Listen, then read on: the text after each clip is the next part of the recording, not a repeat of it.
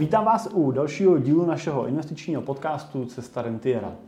Dneska to zkusíme trošku neinvestičně, ale s majetkem určitě zásadně souvisejíce.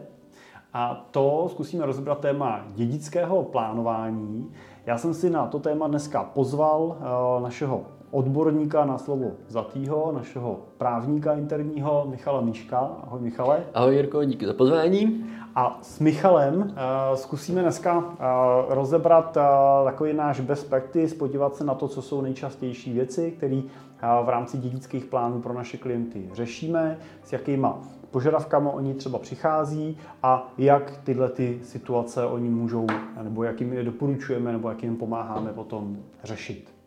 Moje jméno je Jiří Cimpel a jsem privátní investiční poradce a wealth manager v Cimpel a partneři, kde pomáháme našim klientům k rentě. No a tu rentu jim pak taky pomáháme čerpat a předávat jednoho dne tak, aby nedošla nejenom jim, ale v ideálním případě i těm dalším generacím. A protože majetek přináší nejenom svobody, ale přináší taky určitý závazky a zodpovědnost a s tím je spojená, tak to mezigenerační plánování, dědické plánování ke zprávě většího majetku jednoznačně patří. Michale, tak co jsou takové nejčastější situace, se kterými se při přípravě dědických plánů u těch našich klientů setkáváš? Co je, ta, co je ten jejich požadavek? Co je to, co oni by chtěli v rámci toho dědického plánování upravit, řešit, nastavit, aby se vyhnuli nějaký situaci? Tak, Jirko, to bude záležet především na klientovi. Protože si dobré na začátku říct, že je rozdíl mezi klientem, kterému je 30 nebo 40 let, a pak je roz, rozdíl, když je klientovi 50, 60 a více let. No minimálně v tom věku. Minimálně, minimálně, minimálně v tom věku, ale je, je si potřeba říct, že vlastně klient do 50 let, tak můžeme mluvit o klientovi, který je v akumulační fázi. To, to, to znamená, že ten svůj majetek hromadí, má případně nějakou hypotéku, stará se o rodinu a nejčastěji generuje vlastně svůj příjem prací. Když to překlopíme, tak po té 50 se potom pomalu klienti dostávají do té rentierské fáze a to je naopak období, kdy bude docházet mezigeneračnímu předání majetku, protože vlastně klient bude mít hypotéku splacenou, pokud pracoval ve firmě, tak bude mít ta firma nejčastěji to nej, nejtěžší časy za sebou a vlastně bude teďka v té fázi, kdy bude chtít ten majetek přenést na tu další generaci. Takže v tom prvním kroku řešíme primárně spíš takový jako krizový scénář, na co by se stalo, kdybych tady nebyl a jak by to ovlivnilo rodinu a ten můj majetek. Ano.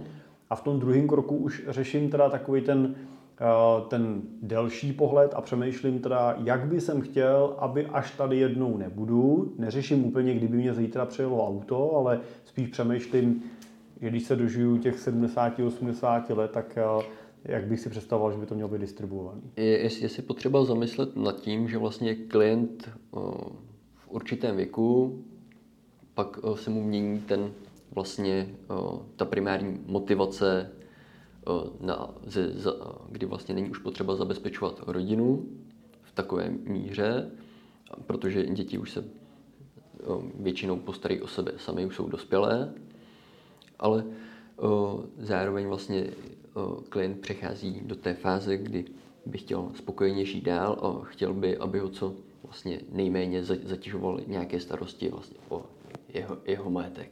Chtěl by si ten život prostě zjednodušit. Dobře, a jak se teda v tom, když vezmeme tu postupně, o tu první skupinu, no. to znamená, že se podíváme na toho klienta, který mu je do 40, do 50 let, eh, tak eh, vůbec možná Otázka číslo jedna, která no, nám v té hlavě snadno může vystanout, je, musím se zabývat jako dědickým nějakým jako plánem.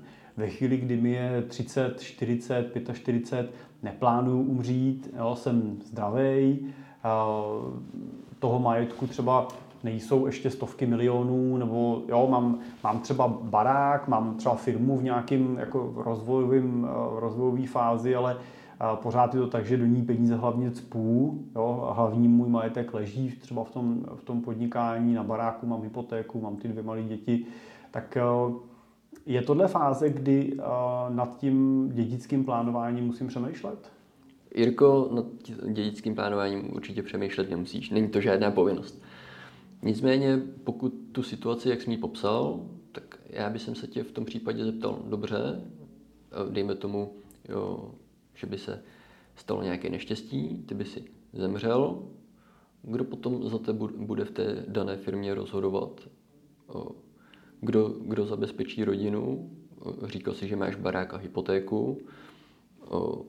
Část, část toho baráku, pokud je ve společném mění manželů, zůstane manželce, část by přešla na děti, samozřejmě i s tou hypotékou. Chceš, aby vlastně potom pokaždé, kdyby manželka musela něco řešit s eh, barákem, potřebovala souhlas opatromického soudu, že může s danou nemovitostí nakládat, eh, nebo kdyby, kdyby došlo k dědickému řízení a manželka by eh, chtěla vlastně vlastnit celý barák, tak musí zase vyplatit děti podle jejich dědického podílu. Je tohle všechno zajištěno? Je možnost takhle postupovat? Je, to je dobrá poznámka. Já tam třeba nikdy vídám i to, že uh, když jakoby na to lidi řeknou, přece jsem mladý, to ještě řešit nemusím, tak já se vždycky tam a pojištění máte? Jako, to životní pojistku, to, to já mám. Říkám, tak už jste to řešili, jo. No, ale často to životní pojištění je uh, sjednaný bez toho jako konceptu toho dědického plánu. Často je sjednaný v konceptu typu máš hypotéku na 5 milionů, uděláme ti životní pojistku na 5 milionů je to pěkná provize, ale už teda ten eh, prodejce toho pojištění samozřejmě, jako řekněme přirozeně, už nemá jako kompetenci nebo sílu eh, se podívat na to, jak vypadá další struktura vašeho majetku, jak máte nebo nemáte vyřešenou eh, závěť, nedá se předejít závětí třeba některým těm rizikům, nemáte dostatek majetku na to, aby už fungovalo samopojištění. A není to pojištění, často se dostaneme k tomu, že pojistku ten klient má třeba primárně proto, aby manželka měla peníze k dispozici pro buď vyplacení těch dědiců, anebo pro nějaký období, než se dořeší dědický řízení, protože prostě ty peníze dostane no. rychle. Ale ve výsledku pak taky často vidím, že klienti přeplácí třeba za ty pojistky, jo, jestli platí prostě často vysoké částky, předražené pojistky, jenom protože je prostě někdo uměl šikovně prodat. Tak dá se na tom, tím jsem jenom chtěl říct, že na rozumném dědickém plánu se dá ušetřit i spousta peněz, protože za ty pojištění pak platíme tisíce korun měsíčně, který třeba nemusí být takový výši. Takže určitě odpověď na tvou otázku je, nemusíš dědické plánování řešit, není to žádná povinnost. Nicméně měl by si aspoň ten člověk položit otázky, otázky typu, co se stane s naším rodinným majetkem, když by se mi něco stalo. Jak to ovlivní vlastně život mé rodiny. Tak jo, tady se bavíme teda spíše o, o klientech do těch 50 let.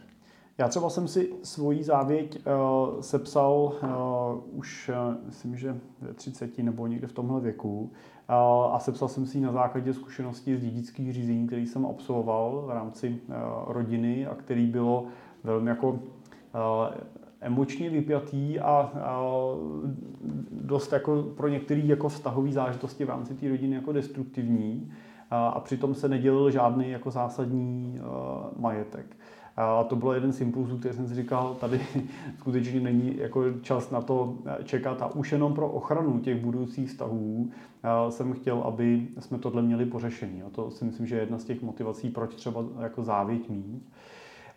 Michale, ty jsi ještě zmiňoval typickou věc třeba u podnikatelů, kterou vídám, a, a to je ta situace, co se stane vlastně s firmou, když zemře ten vlastník a zároveň jednatel.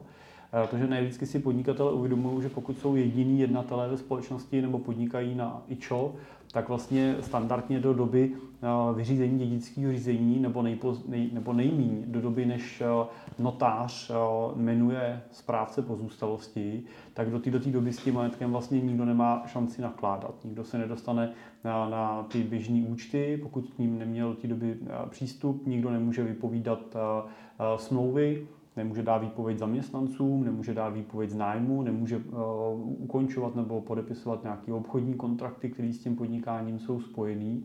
A to často tu firmu může paralizovat do, do míry, uh, že to nemusí přežít vlastně uh, tohle období. A to je jedna věc. A druhá věc, druhý riziko, který tam vidím, je to, že pokud podnikám a jsme teda třeba dva nebo tři společníci, tak ano, máme většinou víc jednatelů a dokážeme eliminovat tohle riziko, že by firma byla paralizovaná. Ovšem tam pak přichází otázka toho, že místo mě do té firmy nastupují ty dědicové, což často místo jedné osoby najednou může být moje manželka a moje děti. Můžou přijít tři lidi, kteří mají každý nějaký svůj záměr, svůj život, svůj nějaký cíl, který by s tím majetkem chtěli dělat. A to může být komplikovaný pro ně i pro ty moje společníky vlastně v rámci té firmy, protože najednou z toho, kdy jsme se ve dvou, ve třech že jsme se domluvili, tak najednou se začneme potkávat oni dva a moje rodina a začnou vůbec jako hledat nějakou potenciálně společnou řeč, co se jim nemusí podařit. A já tyhle situace teda vídám, často se na mě obrací právě lidi, kteří takhle zdědili podíl a ten vstup, i když eh, to nejsou tři děti, ale je to třeba jenom jedno dítě, tak i tak ten vstup do té společnosti je složitý, protože najednou eh, mi to nedávno vyprávěla jedna naše klientka, říkala, já jsem přišel do té společnosti, kterou zakládal můj táta se dvouma svýma kamarádama, celkem mi to fungovalo dobře. No a já když tam dneska přijdu, no tak eh, ty chlapy se na mě dívají ne jako na třetinového společníka, ale dívají se na mě jako na tu malou holčičku, kterou oni znají jako od malička a chodili jí na ty narozeninové oslavy od, těch, od toho jednoho, dvou let, znají mě v těch plenkách a skutečně ta naše diskuze není jako příliš rovnocená a já se cítím vlastně v roli slabšího a já vlastně teď nevím, jako jak postupovat dál. Jo. Jestli máme přemýšlet, že ten podíl prodáme, že ho s ním budu spravovat, že se pokusíme dohodnout třeba na prodeji celé e, společnosti, ale jak to mám udělat, když oni mě neberou vlastně úplně e, vážně. Teď oni mi něco nabízí, že mi dají a já vlastně nevím, jestli je to adekvátní nebo není to adekvátní té situaci. Takže i ta úvaha třeba nad tím, když podnikám, tak nějaká úvaha nad tím, jaká vlastně ten takový jako exitový plán z té společnosti, co se má stát, když tady jeden z nás nebude, by i na úrovni toho podnikání mezi těma společníkama měla proběhnout právě proto, aby chránila ty moje nástupce a zároveň, aby chránila i ty moje společníky a to moje podnikání, aby se to vzájemně ne, do míry, že to nakonec skončí. Tak eh, můžeme si, Michale, zkusit říct třeba eh, v nějakým takovým typickým příkladu, eh, když přichází ta rodina v tom věku kolem 40 let s nějakou nemovitostí, s nějakou hypotékou, nějakýma úsporama a třeba nějakým biznisem v růstové bázi, ještě ne třeba extrémně hodnotou společností, ale prostě firmou, která roste a má potenciál se stát tou hodnotnou společností, tak eh, co, co je takovým typickým výstupem takového dědického plánu? Co jsou ty doporučení, které pak s těma klientama realizujeme obecně? Hmm, jak si Jirko řekl, výstupem toho dědického plánu jsou nějaká vlastně doporučení, která potom přechází v realizaci. Ty doporučení většinou spočívají v tom, například eh, pokud mají klienti děti, tak eh, jsou to ještě malé děti, nezletilé děti, tak do, doporučujeme, aby vlastně klient odkázal veškerý majetek uh, druhému z manželů a druhý manžel bude potom povinen vyplatit nějaký uh, povinný uh, díl těm dětem při vypořádání dědickém řízení. Ale už ho bude moci vyplatit právě z peněz nebo finančních prostředků, které si zvolí to znamená, že vlastně jim nebude muset dávat o nějaký podíl na nemovitosti, ale bude jim moci třeba vyplatit z nějakých finančních prostředků, co mají, ať už na nějakém účtu nebo v investicích. Nebo, nebo třeba dostane z toho pojištění. A nebo to dostane z toho pojištění. To znamená, že tahle varianta se používá proto, nebo je klientama oblíbená proto, že dává tomu druhému partnerovi, manželovi nebo manželce pro toho, kdo zemře, tak mu dává větší jako prostor k nějaký volbě. Ano. Jo, ona ho dostává do situace, kdy on může, on vlastně zdědí všechno, a ten majetek, když se pak vypočte, on sdílí všechno, částka. ale má nějakou povinnost zaplatit nějakou částku, která náleží těm dětem do určité doby. Jo. Ale už je potom na tom druhém partnerovi, vlastně z čeho jim tu částku vyplatí.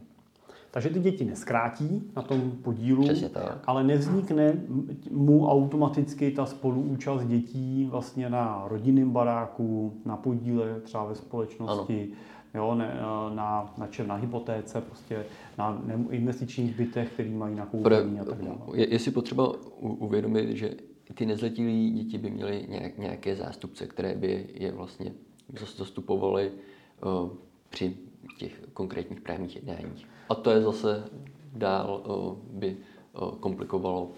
A to je docela důležitá poznámka, co si řekl, že to není tak, že ta máma nebo ten táta sedí sami u toho notáře a řeknou, tak já si vezmu tohle a Pepíkovi nechám tohle a Aničce nechám tohle, ale že tam sedí ta máma s nějakým zástupcem těch dětí, což většinou je někdo z jejich prarodičů těch, těch dětí. Ano. Pokud by nebyl, tak to může být eh, někdo třeba z ospotu.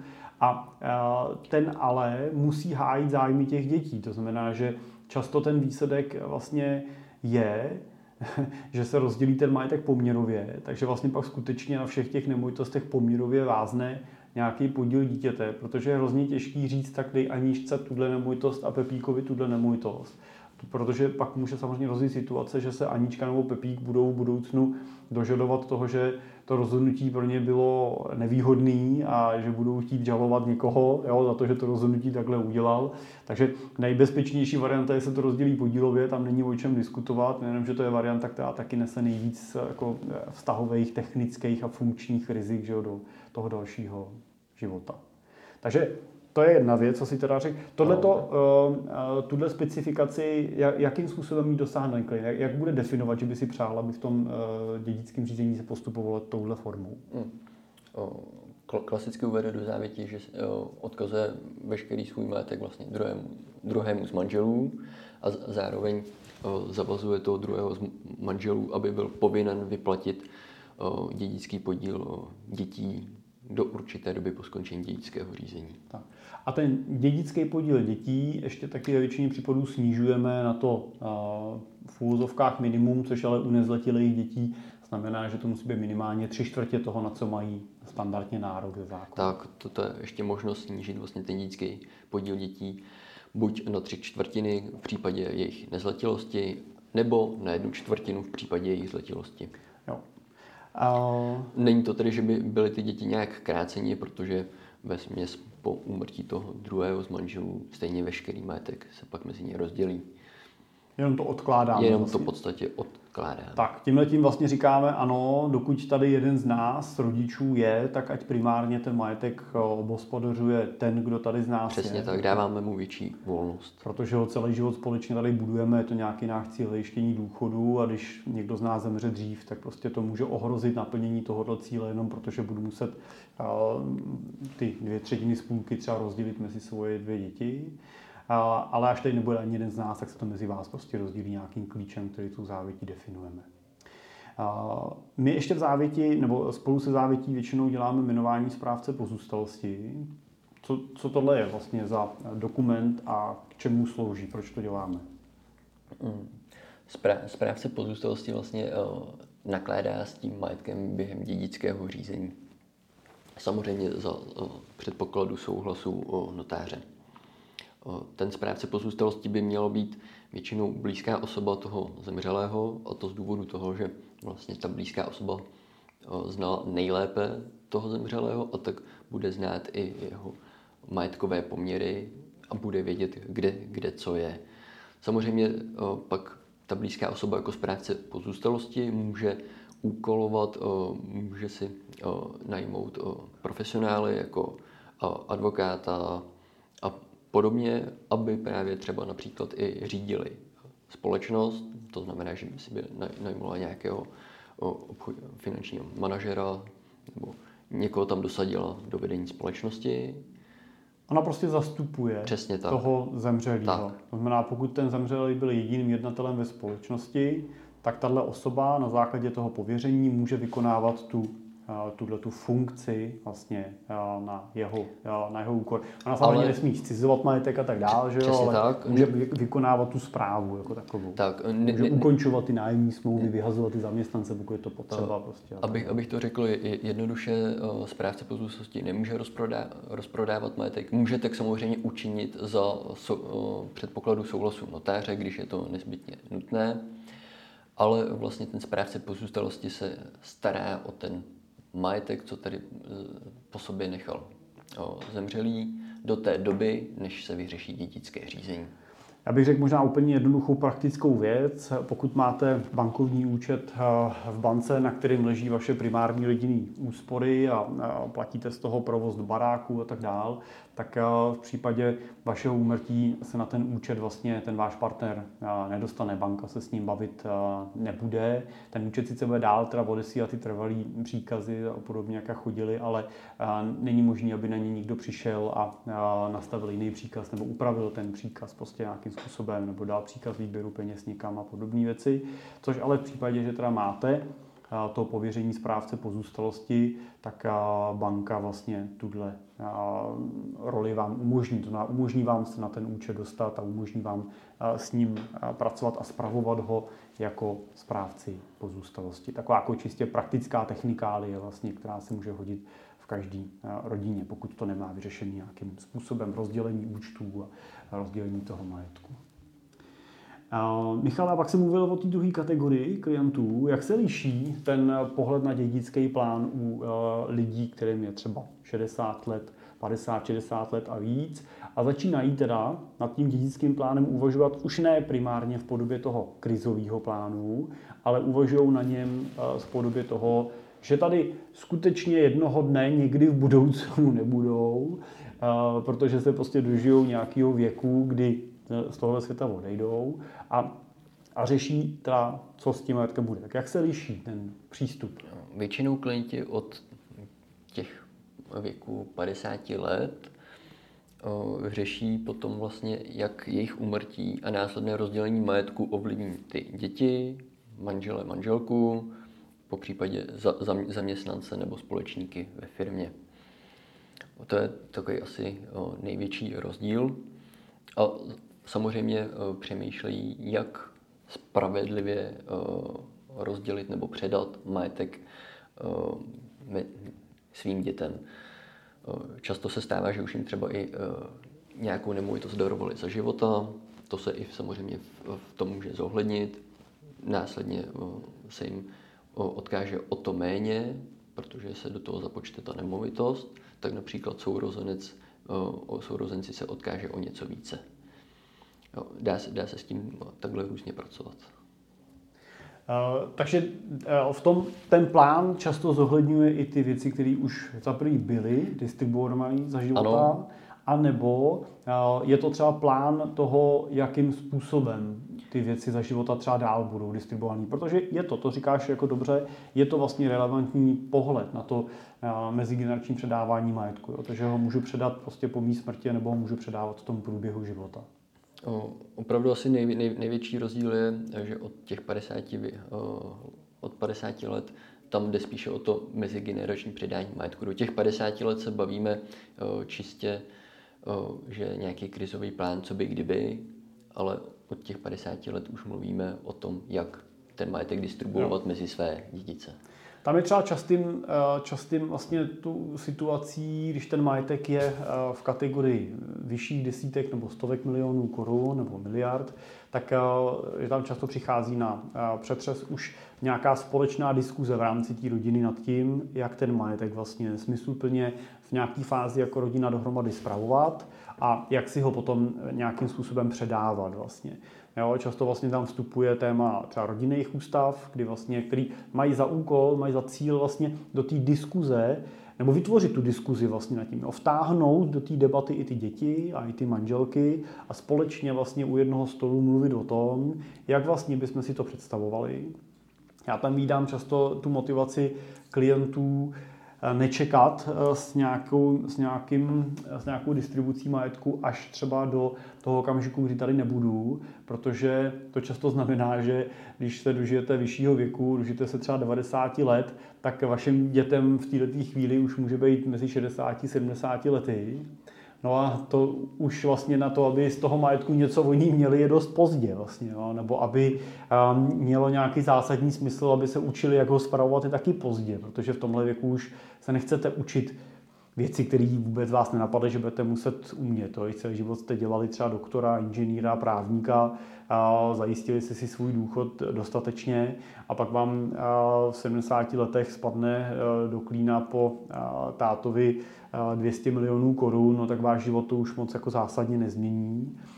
Ale může být zásadní rozdíl, když se dokážete vlastně s tím tátou dohodnout na tom, že tam takovýhle majetek je a že třeba byste mohli nějaký benefity z tohohle majetku těžit ne až 70, ale už třeba ve 30 nebo 40 letech, když prostě máte největší výdaje a máte nejméně peněz. Jo? Máte malé děti, potřebujete posadit někam na školy, potřebujete řešit otázky bydlení, tak to může být třeba chvíle, kdy pro vás může být užitečný mít možnost benefitovat na tom majetku, který stejně jednoho dne vlastně zdědíte a převezmete.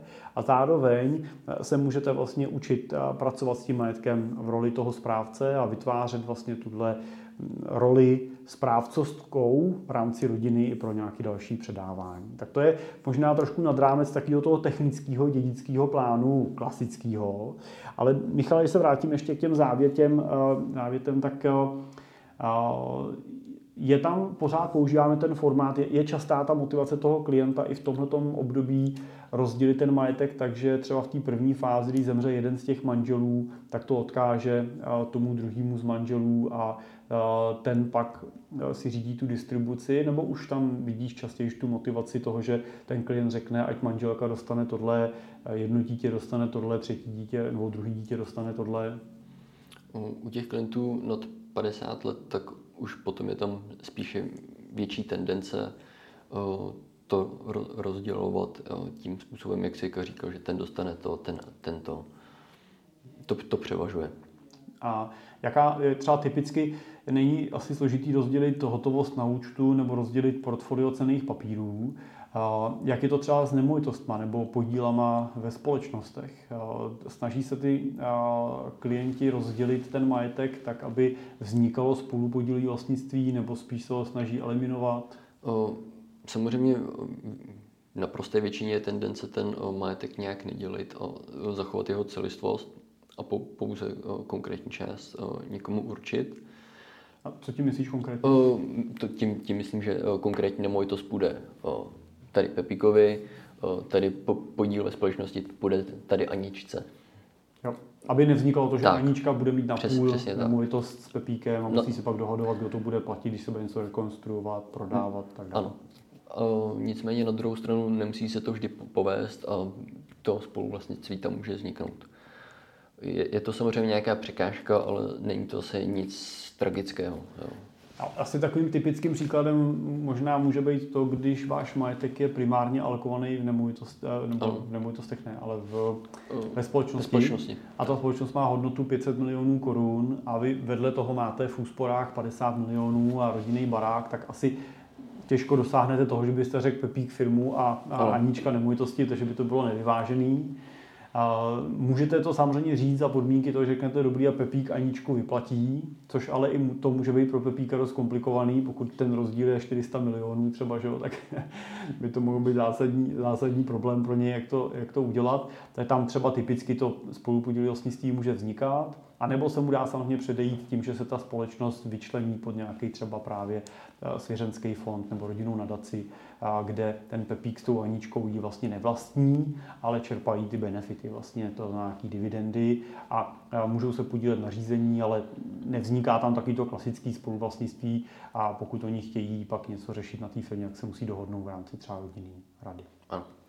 Takže zase bychom mohli říct, je tam snaha o to neštěpit ten majetek mezi víc vlastníků, pokud je to možné, aby nevznikaly spory? Já bych eh, spíš řekl, že je snaha udělat to jednoduchým způsobem. Mm-hmm. Co nejjednodušším způsobem. No. Ale samozřejmě jo, záleží klient od klienta. Jo. Možná ještě dobrý doplnit, že zároveň v tomhle věku už většinou jsou ty děti dospělí, jim 18 let a víc, což zásadním, jako zásadně mění ten princip toho dělení, protože my můžeme v tom věku do nezletilosti, nebo do, v nezletilosti můžeme ty děti krátit jenom o těch 25%, to znamená musí tři čtvrtě svého dědického podílu dostat, kdežto jakmile jsou zletilí, tak to krácení může jít až na čtvrtku. To znamená, musí dostat minimálně čtvrtku toho, na co mají nárok, což už nám při těch kalkulacích umožňuje zásadním způsobem vlastně měnit ty podíly, měnit ty poměry, započítávat, co už e, dostali. E, můžeme u některých dětí, pokud prostě si to ten klient přeje, tak minimalizovat to, co dostanou, aniž by muselo dojít nějakému vydědění a tak dále, tak může se ten dědický podíl snižovat na výrazně nižší část, než, než by měli dostat podle zákona a dává to tak větší variabilitu tomu zůstaviteli vlastně v tom, jakým způsobem ten majetek rozdělí. Michale, i v tomhle případě doporučujeme správce pozůstalosti? I v tomhle případě většinou doporučujeme správce pozůstalosti. Tak post... o, je, je, jenom, jenom chci říct, že kdyby nebyl správce pozůstalosti určen, tak se to bude řešit samozřejmě při dědickém řízení, kdy notář vlastně se zeptá dědiců, kdo vlastně budou rozhodovat ty dědicové společně o tom, co, co, co, jak se bude nakládat s majetkem. To znamená, že i ty, oni se můžou samozřejmě dohodnout, že pouze jeden je bude zastupovat, ale je lepší, když je to předem určen. Protože se dohodnout nemusí. Protože se dohodnout nemusí, přesně tak. Já jsem teda třeba byl v dědickém řízení, kde ten notář tohle ani neřešil. Vlastně ty dědicové, to, jako jim to nebylo nabídnuto a přesně vznikaly ty komplikace toho, že na běžný účet toho zemřelého se nikdo nedostal, nebylo tady jasný taky drobné věci, jo, jestli je vlastně placená, jsou placené energie třeba za, mm-hmm. za nemovitosti, jo, jestli vůbec jsou zaplacené služby, jestli nehrozí a nevzniká nějaká pohledávka, dluh třeba, který by se musel uhradit, jestli je vůbec na tom účtu dost peněz na to, aby se tyhle ty věci uhrazovaly. Jo, teď řešíš, jestli na ten účet máš teda něco posílat a jak to pak budeš zase nárokovat, že jsi tam něco naposílal, jo, bude to uznaný tou druhou stranou, tím dalšíma dědicema. Takže eh, tím jmenováním správce si samozřejmě eh, jako významně zlehčíte, ano. zjednodušíte život, prostě, když ta situace nastane. Michali se bavíme o závěti a o jmenování správce pozůstalosti. Jak to udělat? Dneska na internetu je spousta návodů, jak si sepsat návě, závěť. V blesku jde každou chvíli nějaký návod na to, jak si sepsat závěť. Je to, jako mám se tím řídit a mám si to doma se, se na papír a založit to do skříně, nebo je vhodnější formát to, abych to sepsal s notářem?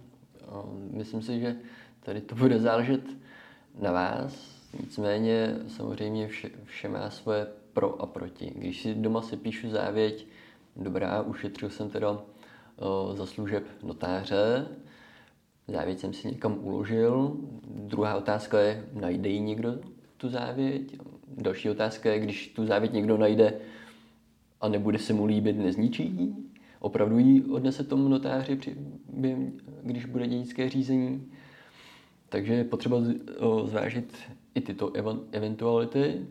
No a samozřejmě, když, něco, když tu závěť píšete u notáře a zároveň ji i uložíte do evidence právních jednání a pořízení pro případ smrti vedené, eh, vedené notářskou komorou, tak ta závěť se vždycky najde a těžko někdo bude spochybňovat, ať už její pravost, nebo že to tak nebylo myšleno.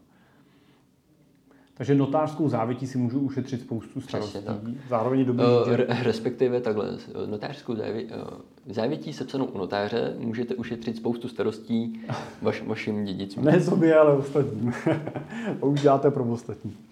Uh, je tam dobrý doplnit taky to, že ta závěť není nějaká drahá položka nebo extra drahá položka, protože sepsání závěti se řídí notářským ceníkem a tím pádem vychází, myslím si, pamatuju, jako od 1500 do 3000 korun podle typu notáře. Zhruba, v takové Takže nejsou to, nejsou to žádný vysoký tisíce, ale jsou to položky, řekněme, do, do 3000 většinou to vychází 2-2,5 tisíce, že, sepsání, sepsání závěti, co máme zkušenost u našich notářů. Takže není to něco, co by vás jako dramaticky zasáhlo finančně, když to uděláte dobře, tak ta závěť může platit v podstatě navždy. Jo, když to uděláte nějakým formátem, o kterém jsme s Michalem mluvili, tak je to univerzální, vy nemusíte vymenovávat konkrétní majetek, rozpočítávat konkrétní částky, jo, tím pádem, když se ten majetek změní, tak nemusíte ani měnit po každý závěť. Jinak závěť můžete kdykoliv v čase odvolat, změnit, můžete ji stáhnout, jo, že to není problém. Ještě možná taková moje osobní zkušenost. Já jsem zažil třeba situace klientský, kdy bylo právě vyhrožováno existencí závěti a tím, že ji přinesu jo, a že mě znevýhodňuje ta závěť. Nebo ne mě, ale toho, toho klienta, že, že znevýhodňuje. Jo. Takže Tohle, tohle rizika samozřejmě se dostanete ve chvíli, kdy ta závěť není notářská, ale je někde napsaná, někdo ji má, tak musíte pracovat s tím, že ten někdo s ní může prostě nakládat takže prostě ji nemusí přinést, pokud se nehodí, jo, ne, nemusí, jo, nebo naopak eh, může zase vyhrožovat tím, že tam je něco, co mě nevyhovuje a že já bych měl teda být rád, že vůbec něco a tak dále. Takže eh, pozor na to, a to, to myslím si, že notářskou závětí dá eh, předejít. My teda vždycky děláme s klientama závěť u notáře, vždycky doporučujeme udělat vždycky to tohle, tohle řešení. Dobře, Michale, tak jo, tak myslím si, že jsme byli dostatečně konkrétní, snad i užitečný, což už teda musí posoudit naši posluchači. Tak Taky doufám.